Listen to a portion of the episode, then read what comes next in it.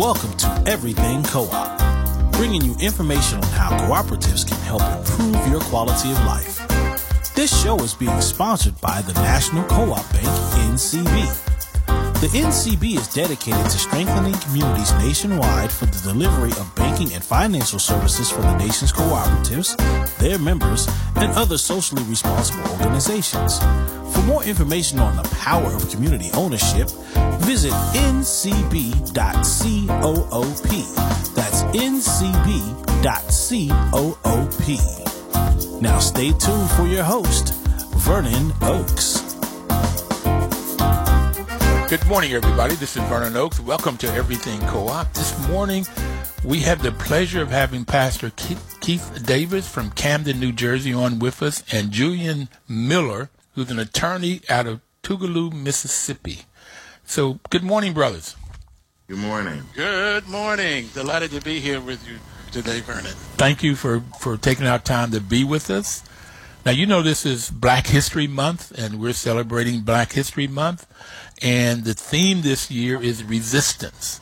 And throughout the years, the resistance that we've had to have to be here today after 400 years of racism and discrimination and all of the ills that have been put upon us as a, as a group of people.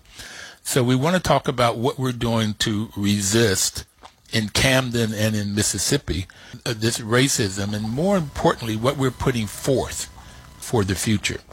So Let's start with you, Brother Davis. What is the Camden Dream Center Technology Training School? Oh, thank you for that question, Vernon.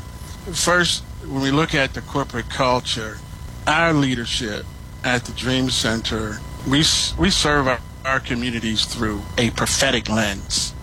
And, uh, and that's important because that takes us back to the beginning of our people in this country. And it is through that lens that we seek to address essential and core needs of families of underserved communities, both in the city in which we are located, throughout our state, the region, and the country. So you talk about resistance, you talk about how do we approach it and what the Dream Center represents. It's more of an academic, economic approach uh, to how we address the systemic needs that are in the community, barriers that are in the way that prevent one from learning and being empowered to serve the communities and transform it in such a way that uh, it becomes systemic. Barriers that are in the way that keeps people from learning. And how do you remove those barriers to get people to jump over top of them? Yeah, that's that's really important. So, uh, Brother Miller, uh, an attorney, Tougaloo, Mississippi, what do you guys do to help to remove these barriers?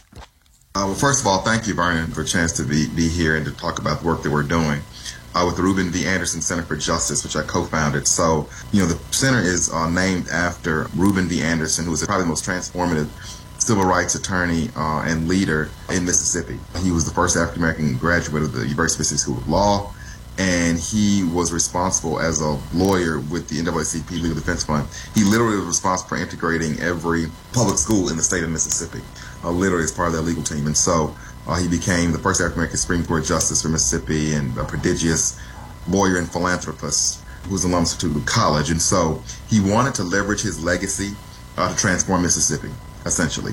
Uh, he knew how to do that, uh, but, he, but he had a vision for it. And he knew that he wanted um, to uh, leverage the resources of Mississippi organizations doing transformative work in the areas of economic justice, public health equity, educational equity, and criminal justice equity. And he wanted to build synergy and collaboration and coalitions of these organizations to, again, um, make systemic change in Mississippi. And a big part of that work, you know, I could we can have a whole separate show talking about all the work of the Anderson Center, but for the purposes of this uh, program, what we're doing and how we connected, the biggest area is around economic justice. And so what we did uh, for economic justice work, the primary focus is building cooperative food systems throughout Mississippi to capture the $6 billion food market for uh, BIPOC communities uh, uh of color in the state. Of course, Mississippi has the um, largest black population of any state by percentage, but of course, it's the most economically oppressed. And I know you all have been seeing what's going on with the city of Jackson and everything uh, that's been going on there. Of course, we'll talk more about it, but what will ultimately cure these ills, this economic disparity that we've suffered from for centuries, is the capacity to build economic security around food system development. So we started a food system at Tougaloo College, where uh, Justice Anderson Distinguished Alumnus, where I uh, have been on faculty for four years come next month, uh, where we established the institute. We work with Tougaloo students uh, to do this work in these four areas, but particularly building our sustainable food system, uh, to develop it as work own cooperative and leverage that to build a sustainable food systems throughout the state to capture a multi-billion dollar market. So our health can uh, feed our economic security, and we also can deal with these other societal ills in other areas I spoke of. You said a mouthful, bro. turn turn you on, okay. Economic justice is the main focus we're going to talk about today and this is what co-op is so so important and why you're on today to talk about, and it's food systems, food justice you're talking about. So, Brother Davis, in, in your school, in Camden Dream Center, that's a STEM school, science technology. Wh- what are you doing in the food security arena? Yeah, great, great question. So, currently, we are exploring leveraging our backgrounds as engineers and technologists on how each of the four STEM domains, that would be science, technology, engineering, and mathematics, leads directly to skills development and also improve academic outcomes to prepare our young people who are enrolled, let's say, in career technical education programs. So we have partnerships with school districts and colleges and universities. And so in high schools, these CTE programs now, where students are participating in these programs, can now have a career path in the ag space. Now we do this work uh, currently by uh, hydroponic farming systems, and that's what's being developed over the past I, year. I'm, I'm, sorry, brother Davis, but I just got to catch up because you, you're in Camden, New Jersey. You're in an urban area, and you're talking about farming in an urban area. Did I have you right? That's what you're talking about. Yeah, yeah, we're city. We're we're definitely city. You know, brick, brick mortar, concrete. You know, hard I, I get in Mississippi talking is, about this, but Camden, New Jersey, you're talking about farming. You're talking about growing food. And that's what's so interesting and intriguing in that you could produce in one urban farm, which is a container in our particular case, equivalent to four to five acres of traditional farming. And so we're looking at okay. STEM. I mean, you're talking about code it and grow it. How science, technology, engineering, mathematics is part of an urban farm in the Northeast. Because these, these skills that kids are learning in these CTE programs are the same skills that are ubiquitous in most high paying jobs and often lead to successful careers. So, from a school perspective, we're seeing how uh, an urban farm, leveraging it through school systems, getting kids excited about STEM, but also around the whole subject of food sustainability and, and sovereignty, it makes a lot of sense. So we're, we're thrilled over being able to roll this program out. It's exciting. I taught math and science in my early career, my first career. I taught middle school uh, math and science, and then I taught at the college level mathematics. So I have found that whether they're college or middle school or elementary, any level, if you can get them to get their hands into the work. We're talking about math, yeah. but how do you get yeah. them yeah. into the work so that the, the knowledge becomes alive? And that's what I'm hearing you talk about. And oh, yeah, you're talking me. about you're talking about IoT, the sensors. You're talking about scripting, writing uh, scripts that would impact directly your yield. We're talking about youngsters being exposed to science. So we strongly believe in this vision, and potentially we believe that it could reduce, if not altogether, eliminate many of the issues that we find in black and brown communities across America each and every day. All right, so I get it. You're going through the stomach, okay, okay, to get folks to enjoy STEM. Grandma said, if you want that young man to marry you, you got to get him through the stomach. That's extremely exciting. uh, Science, Technology, Engineering, and Math STEM program by agriculture in the city. Now, you said for you it's a container. Are you talking about like a 18 wheeler, those kind of containers? Oh yeah, oh yeah, e- e- exactly. You're talking about a, a farm that you, you you drop it and it's already ready to go and is a proven technology that's being used around the world. And currently, my team, we're doing all of the engineering and the environmental studies and so forth to determine how many do we need, the partnerships that are necessary in the community in order to launch this successfully. And again, our work cuts across, you know, these other domains of academics and economics. So you talk about opportunities to teach entrepreneurship, how to monetize, and now create your own food system that for years in, in our community, particularly as a pastor, we've had a food pantry for 30 years, but we've been relying on a charitable model. So now we're producing food, now it becomes an economic engine mm-hmm. within our communities to really employ people and teach the skills uh, of entrepreneurship as we partner with our local colleges and universities to actually bring professors into our setting, into our school to leverage those assets that exist in our communities.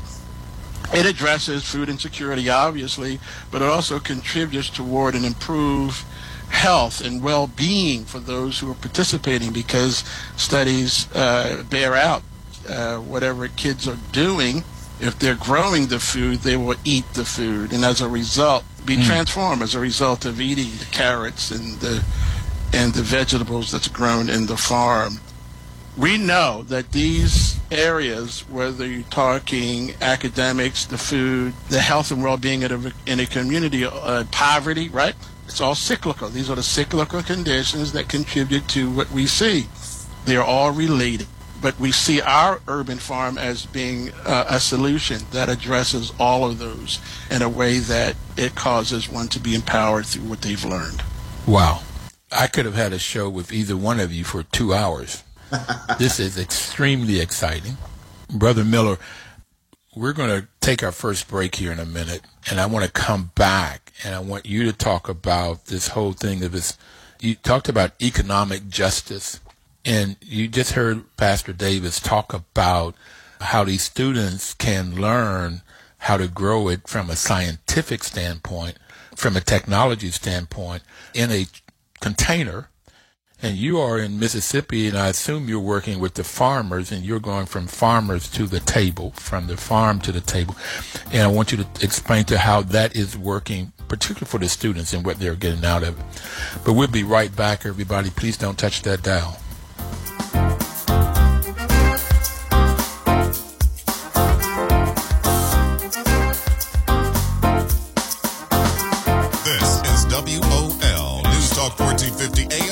95.9 FM. Welcome back, everybody. This is Vernon Oakes, and the program is Everything Co-op, and we have Brother Miller, um, an attorney out of Mississippi, the Reuben, Reuben V. Anderson Center for Justice out of Tougaloo, and Brother Pastor Keith Davis out of New Jersey. So before the break, Brother Davis had talked to us about growing food in containers in Camden, New Jersey, in the rural area. And he said he can grow food the same as in this container and get the same production as four to five acres on the farm. And now we're going to talk to Brother Miller. They are working on a lot of things in this center, but right now we're focusing on economic justice and building co-op food systems. So, Brother Miller, tell us about this co-op food system. What is that, and how does it go from the farm to the table? How do you work that? Of course. So, my background for um, well, 15 years, I, I did anti-poverty work in the Mississippi Delta region where I'm from. Originally, I'm a fifth generation Deltan, and so uh, we had started an organization there called Delta Fresh Foods Initiative, where we are trying to build community food systems in the Delta counties, the, you know, which is the Delta region, Mississippi Delta region uh, is the second poorest region in the United States behind Appalachia. Is It is the second what? Poorest region in the United States behind Appalachia. So you're saying when I grew up in Bluefield, we were poor, poorer than y'all in, in Mississippi? That's yes. Okay. Yeah, in the Delta, and two thirds, odd enough, and two thirds of all of the African Americans in the state of Mississippi live in the Mississippi Delta, and it's two thirds African American. So local growers only captured 0.0004% of that market. Uh, most of it's imported. It's a 1.4 billion dollar market. So I co-founded Delta Fresh Foods Initiative to rectify that by working with farmers. Okay. So we had an issue with sustainable food systems. Um, we were trying to develop sustainable food systems in the Mississippi Delta. So when we founded the Anderson Center, the goal was to begin that work, to parlay that work in trying to do so the urban food system model because Tougaloo is located in Jackson, Mississippi, uh, which is the only urban area in Mississippi. And so we developed it on the campus of Tougaloo College, uh, working with our students, uh, with our project lead, LeBroderick Woods, who's phenomenal who's a Tougaloo alumnus. And we worked with the students both to build production through uh, use of high tunnels on campus, and then, of course, uh, around that, build a marketing strategy to connect with vendors and growers uh, to support and build and try to scale that market. And so uh, the pro the project is will be three years old in April. And since that time, you know, we produce uh, thousands of pounds of produce. Uh, we build partnerships with Feeding America and uh, our its local affiliate Mississippi Food Network uh, to supply food for their food distributions. we did a fresh foods exchange event where we brought local vendors to the table to sort of to build these relationships with so we can uh, uh, provide our produce to them so we can begin to scale the project. And now we completed a business plan and now we're looking at uh, expanding the farm by 50 acres. So Tougaloo sits on uh, 500 acres of land, uh, about we're using about maybe 40 to 50 of those acres for the main campus. And so we want to begin to expand our project and scale it so uh, it can be such a multi-million dollar social enterprise for the benefit of the you know, Tougaloo College, which is an HBCU, as well as the surrounding Jackson community, which is 82% African American. And we also want to well, you know, make that model sustainable to be able to replicate throughout the state with other BIPOC communities. So, are you going to create a co-op or several co-ops in this process? It'll be several co-ops. It'll be so the idea of it is is we have a partnership with the Mississippi Food Justice Collaborative, and the idea is we would facilitate food system development throughout the state. So it'll be multiple sort of co-ops, some local, some you know, we think some local, some regional. Because I think the issue is, you know, we have some of the best farmers in the world, but I think that there just hasn't been incentive to think about how to work cooperatively, collaboratively to build these food systems, and how to also cultivate the local food market. That's another issue too. That's also part of the Anderson Center work, our public health equity work we are doing uh, pro- projects called doing food as medicine projects in the Delta as well. Uh, we in partnership with Tufts University and Delta Health Center. We got a 6.6 million dollar NIH grant, and so we're going to provide access to locally grown fresh produce for six months weekly to 300 participants who have chronic health conditions such as obesity and diabetes. And then, of course, going to measure their health outcomes, A1C levels, their weight, and track that. And based upon the results of that study, we're going to make policy recommendations for Medicare and Medicaid dollars to be used to pay for locally grown fresh foods the same way it pays for prescription drugs. So that will not only address public health disparities through preventative health means, it will also cultivate the individual market in order to make this food system sustainable and scalable. So we're trying to kill multiple birds with one stone. This work. Or you're you trying to keep black people alive? Okay. okay. Amen and you know that's a hallelujah. Yeah, was that five point five million dollar grant from NIH? Six point six million. Six point six million dollar grant from NIH to study the benefits of nutritional food on health. Yes. Okay, I I'd like that. Now, Pastor Davis, I saw you looking while my brother was talking. What did you think about all of what he just said? I have such an admiration for Julian Miller's work and his passion uh, with it couple of things that I found quite intriguing, one of which is the social determinants of health. It's it's more than one thing. You know, when we look at the condition of the community, you know, I'm a believer that it's a people up model. And that's what I hear and that's what we've all embraced because I think we both share in common the fact that we've received grant funding from Feeding America and we both work in partnership with our local food banks. And so it is a collaboration that I'm looking currently at. How does collaboration becomes a cooperation, and and so we're still feeling that out, and I'm I'm confident that um, that that transformation will take place. Where historically it's always been top down. You know, we will tell you what we're going to do in your community, but um, when I retired from my day job, which I owned a systems integration company for 30 years, my, my initial goal was to transform our local community by building a $50 million a year business. And I was extremely successful at running my business. But it came to a point where I realized that it is not just economic, it's more systemic and involves other domains in that community. Amen. And one of the things that I'm hearing now is from our mission perspective, in order to transform community, you know, I'm looking to do that because starting with our community in which I've pastored for decades and looking at it from a prophetic voice and seeking how to galvanize all these assets in the entire community. That includes anchor institutions, right?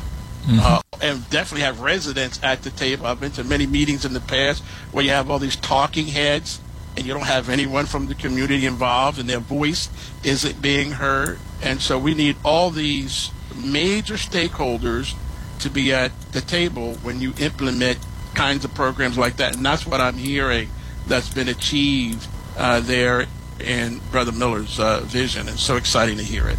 Extremely exciting, sir. Both of you.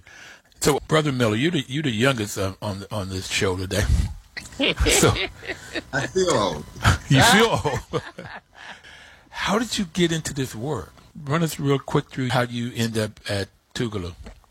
Like I said, I was a fifth generation Mississippi Deltan. I was raised in a very small rural town of about 199 people. And what's the name of it?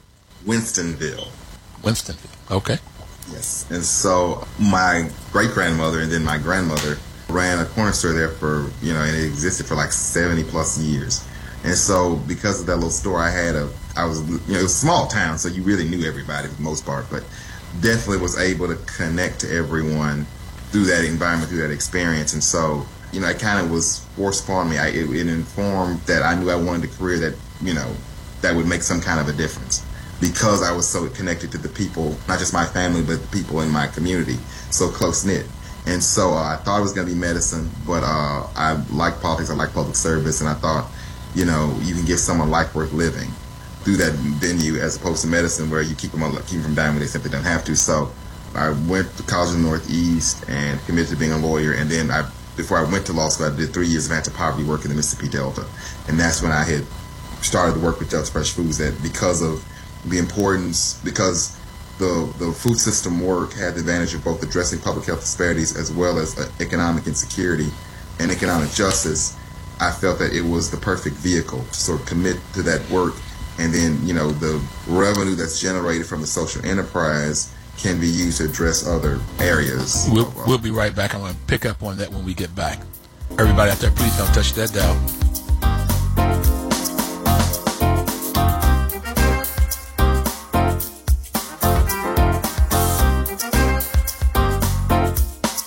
News Talk 1450 WOL AM.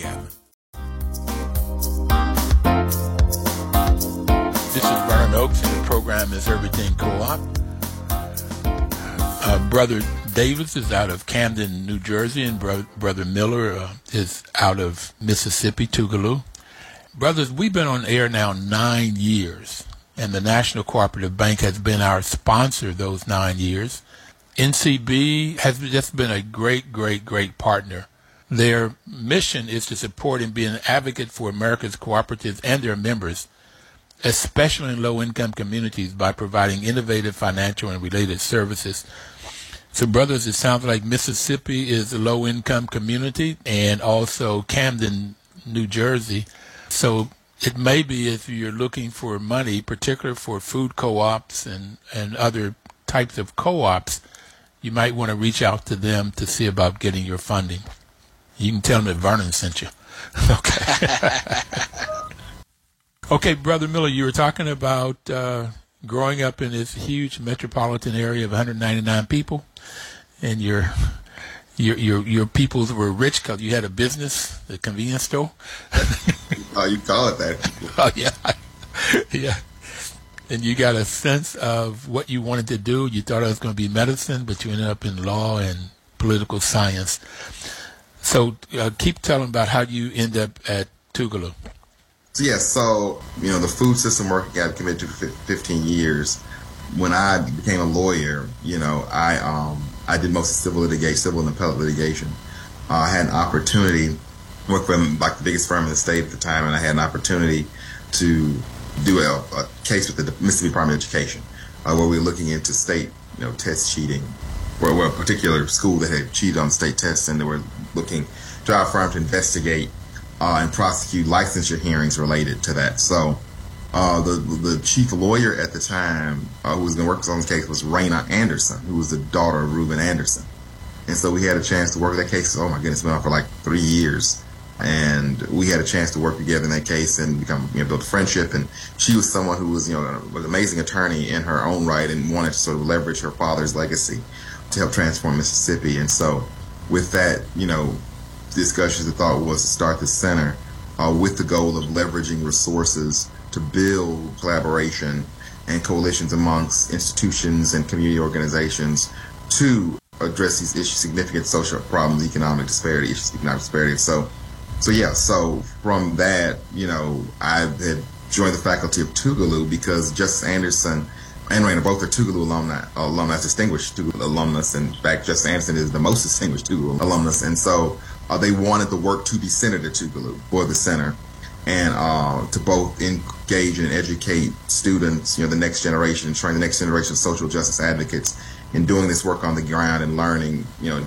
and build careers and train, be trained in their own right from that experience. And so, yeah, I joined the faculty of Tougaloo and we started the Anderson Institute uh, mm-hmm. at Tougaloo, which is an offset of the center. The institute is to the college, and the center is a nonprofit that works with Tougaloo and other organizations doing this work. And so, yeah, and so that rest was history. And so we've had a chance really to work with amazing organizers and, and, and advocates and professionals organizations in these areas, not just economic justice work, but in the other areas I mentioned. And our students to really do transformative work and really build a model both for training the next generation of social justice advocates as well as doing the systemic work and advancing the systemic work necessary to really, really uh, uh, make a difference and improve the lives of people of color and, and, and all people, really. So I would like for you to come back in a few minutes and talk about some examples of students, particularly as it relates to this food justice, this economic justice.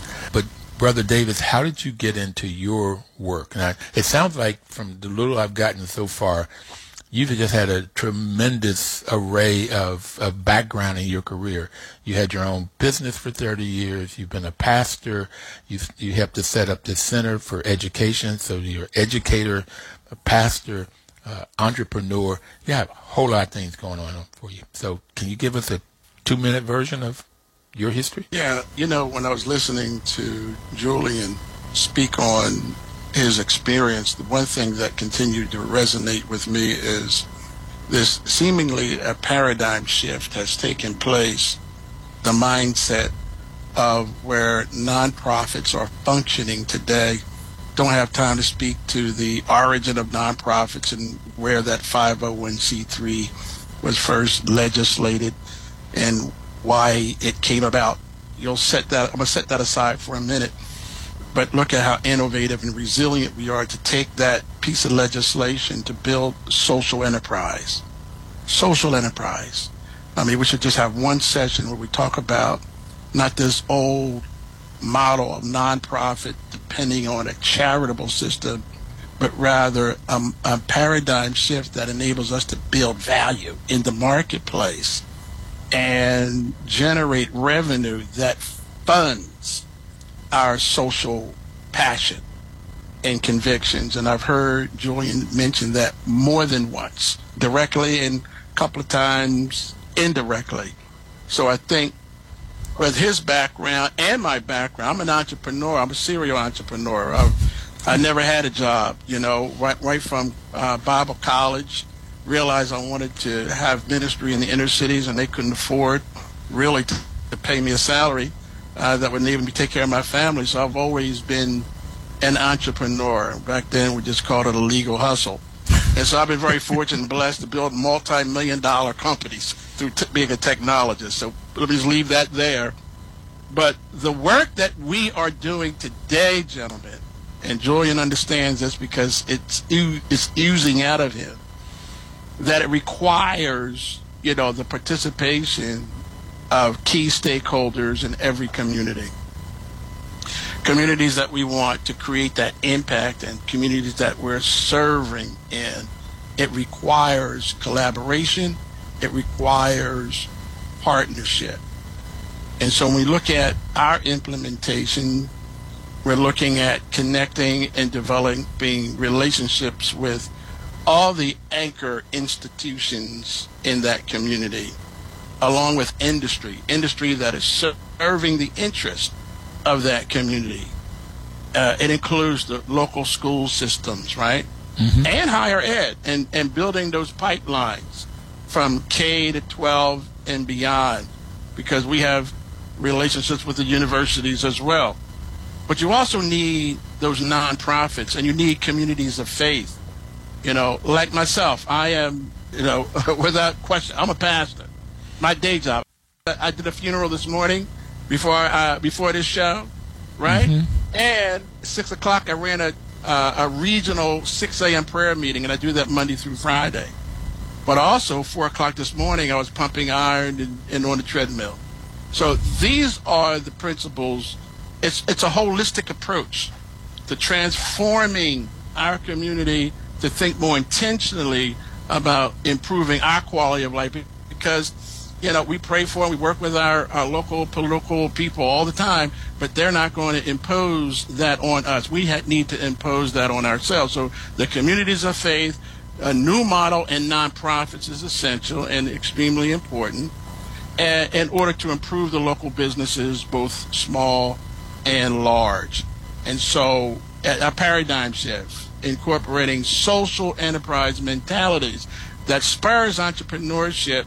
And I, and I remember, I'll say this and I'll start, my nephew, you know, when he was released from prison, did five years in prison because he wanted to be an illegal entrepreneur. Uh, well, today, when he came out, he wanted to work with reentry people, people who were in prison. I said, son, you need to bank first. Get out of this nonprofit area and get yourself a business. Today he's a multimillionaire and does make money legally, put him in a position where he can marry another a physician, and his life is totally transformed. Totally. And so it was always there for him, but we need role models, role model people who are modeling what it means to be truly successful. So, in my opinion, the new the new nonprofit paradigm shift needs to take place, uh, as you see clearly exemplified by uh, Julian Julian's organization and the Camden Dream Center. So I've got a, a lot of respect for you brothers, and it sounds like there's a lot of mutual respect going here. But this whole thing on this incarceration, Dr. Jessica Gordon Nembhard uh, chaired a conference yesterday on co-ops that help incarcerated people, and uh, she was looking at Italy, Puerto Rico, and Peru of what's going on. But there's also a, a place, Chi-Fresh, that provides food for institutions, for schools out of Chicago, and five incarcerated, formerly incarcerated people started that co-op uh, to do that. So it's a lot of places we can work. And so Camden, New Jersey, what I looked at, 33% of the people, one third of the people in Camden are in poverty. You said that a lot of people in Mississippi are in poverty. And in Camden, was it 80% of the population is black and brown? Some huge number in Camden and same thing in, in Mississippi in the Black Belt. The only difference for most of us, and the reason I wanted to bring up this poverty, is whether we got from incarcerated or not incarcerated, whether we got mixed up with the law. Whether we did something wrong or not, just getting mixed up with the law can cause you to go to jail. And that we poverty. So all of these programs is to help people, whether they were incarcerated, formerly incarcerated, or not formerly incarcerated, to pull pull people up out of poverty. So I'm I'm excited about what you guys are doing, and what I would like to ask you now, and start with you, Brother Miller, is can you give examples of either students that you know and what they what they have reported back to you they've learned? Because when I I taught, uh, I'm going to put a plug for Howard University. I taught five years at Howard uh, in their marketing program, um, business school, and uh, great, great students. So I'm, I'm always interested in what are the students learning, and if when you can give them what you two guys are giving them, hands on, you can go out and talk to the clients or create these things. Then that that book knowledge becomes alive. So, what are some examples you've got for what students are learning?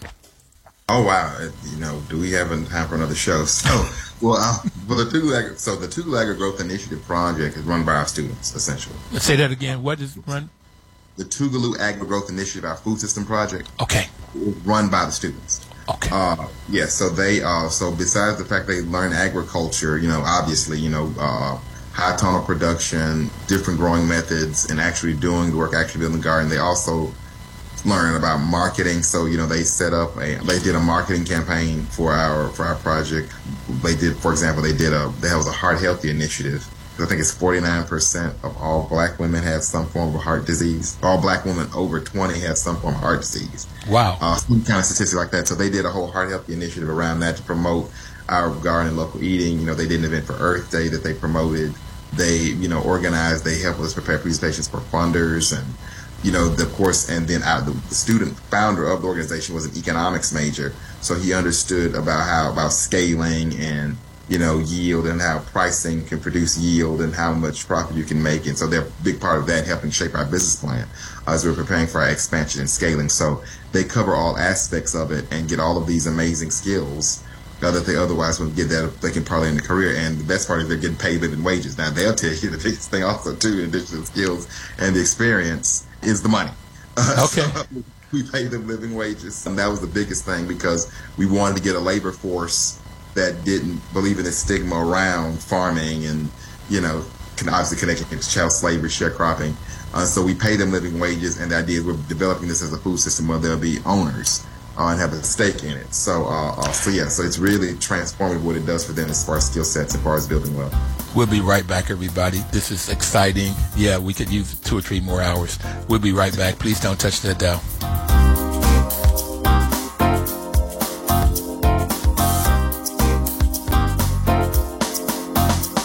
Welcome back, everybody. This is Vernon Oakes, and the program is Everything Co-op. We have Julian Miller, uh, attorney, and Pastor Keith Davis. So, Brother Miller, you were talking about the kinds of things that students are learning, and you, you mentioned a couple of things that, that I like as an educator, and that is that they get hands on. They get to they did get to do programmatic kinds of things, so that the knowledge comes in. It comes alive. It, you know, yes. it's like it becomes a part of them, not just book reading and that you're talking about a law school, but there you say that the economics person helped to set it up. They had a marketing plan, a business plan, and so they're learning a whole bunch of skills, not just legal. These are undergraduates. but no, let me clarify.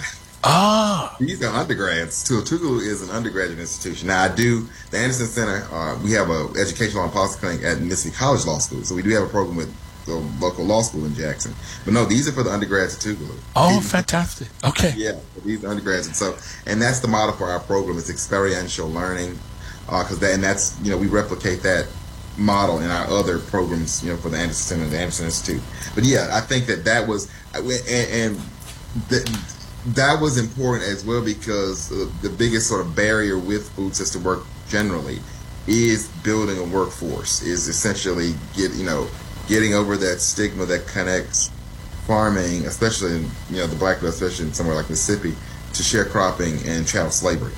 And so, getting this new generation of, of, of, of young people interested in building a career, committing to building a food system work, with the idea that this can be very, very lucrative when you look at the size of the market and the very, very significantly minuscule market share that especially BIPOC growers and farmers food justice organizations have and seeing the potential in this. And so we give them these opportunities. We want them to learn. We want to build skill sets. Of course, we want to pay them, you know, make money, but to see the potential so they can be involved and we can have a labor base that can actually, you know, put because it's going to take some time. And I appreciate Pastor, you know, Davis. I, you know, I pay Pastor Davis for this. He's, you know, all this admiration. I'm, I'm paying him particularly, but I really appreciate that. And seriously, I'm so flattered. But it's a long way.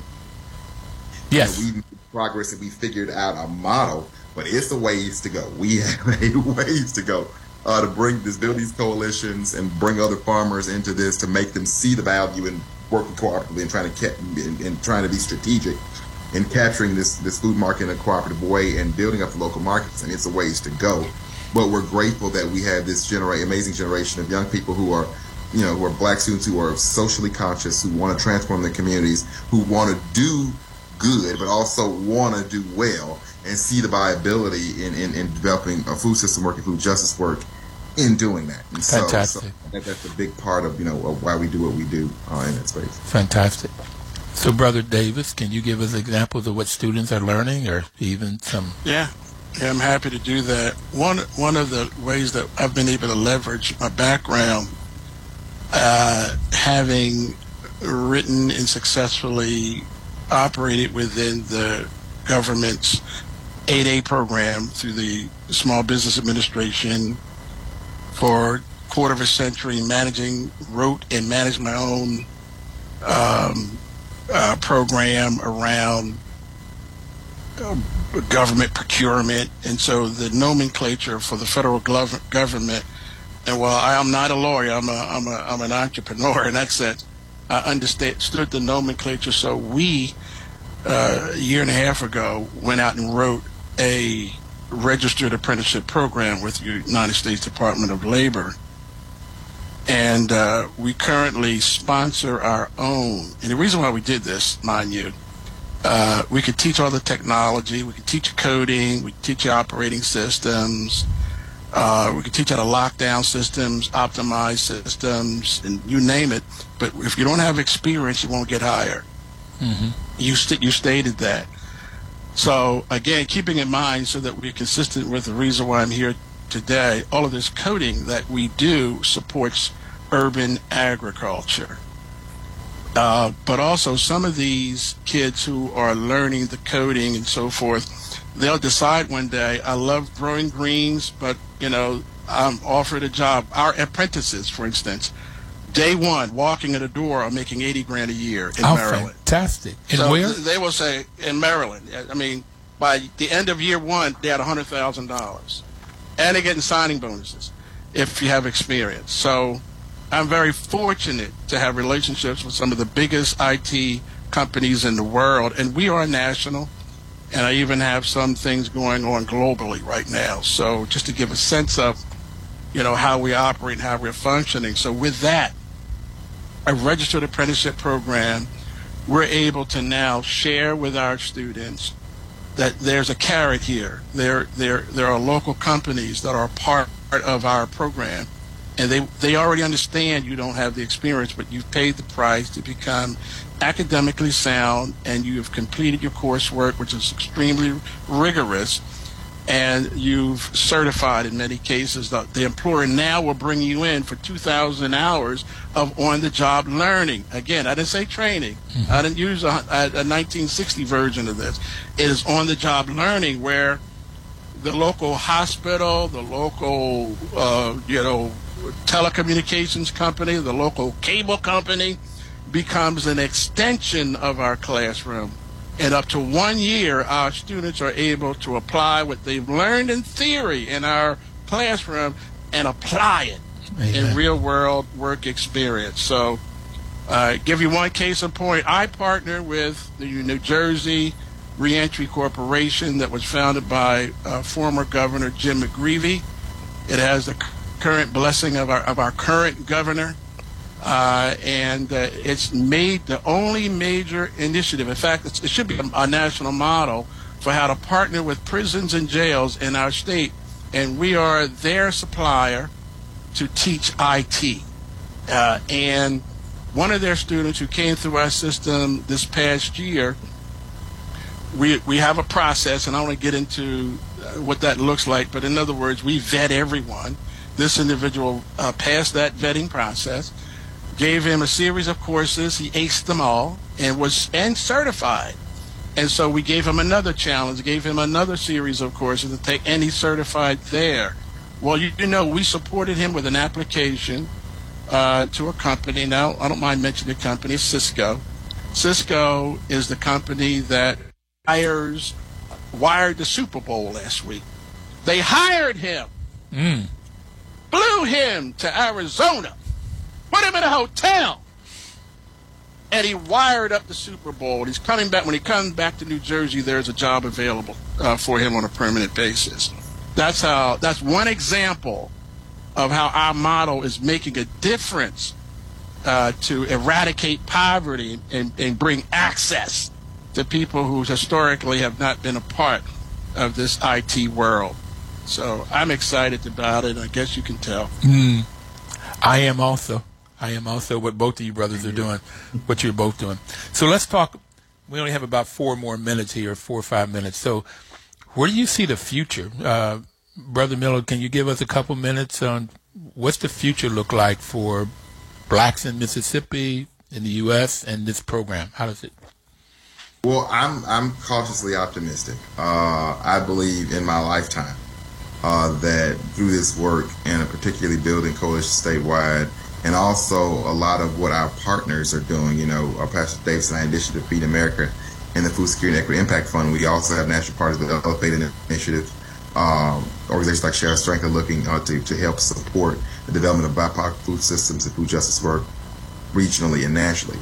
I think I, I'm cautiously optimistic to say that I believe that, uh, again, in my lifetime, that we will build a coalition of farmers and food justice organizations and BIPOC-led communities to capture the $6 billion food market in Mississippi and um, alleviate poverty and essentially transform our communities economically.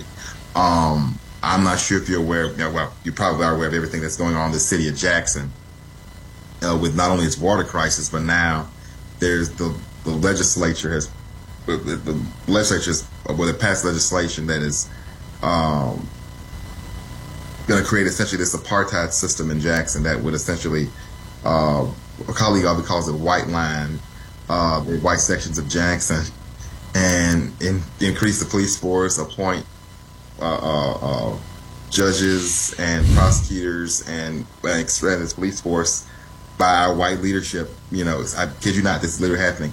And it's all going to be funded by 18% sales tax from the city of Jackson, predominantly 82% uh, black city of Jackson to fund this this white uh, uh, city within a city, and so it's you know it's not just you know um, it's not just uh, gentrification on steroids. It's also you know extracting the wealth of a black-owned city, and to protect the white section of it. And a big part of their loss of you know wealth is that you had significant white flight. So I say all this to say there's very little political power in our state. Our state is predominantly white and very conservative uh, as our state leadership, but the political power will be in building wealth, in building black-owned, uh, black-managed wealth to build our own communities, invest in our communities, and and therefore de facto have political power to you know determine how we live our lives, how we work, how we grow, how we educate our children, uh, how we deal with issues in our community, and so that's that's what this movement is so powerful.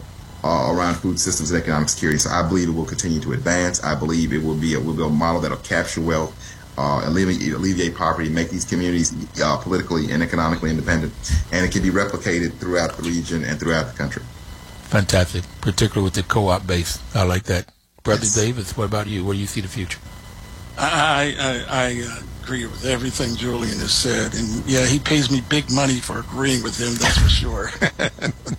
I, um, I, I, I just see the shift, and you know, I believe deeply in what we're currently doing, and I believe that the future is going to be great because I'm seeing a change. I've been in uh, business for decades, and I've never seen a sincere, um, heartfelt um, desire for diversity, equity, and inclusion as I see it today. And we've got and, to, we've got uh, to quit there. I'm sorry. We have a window. We have a window, and so that's we need to seize it.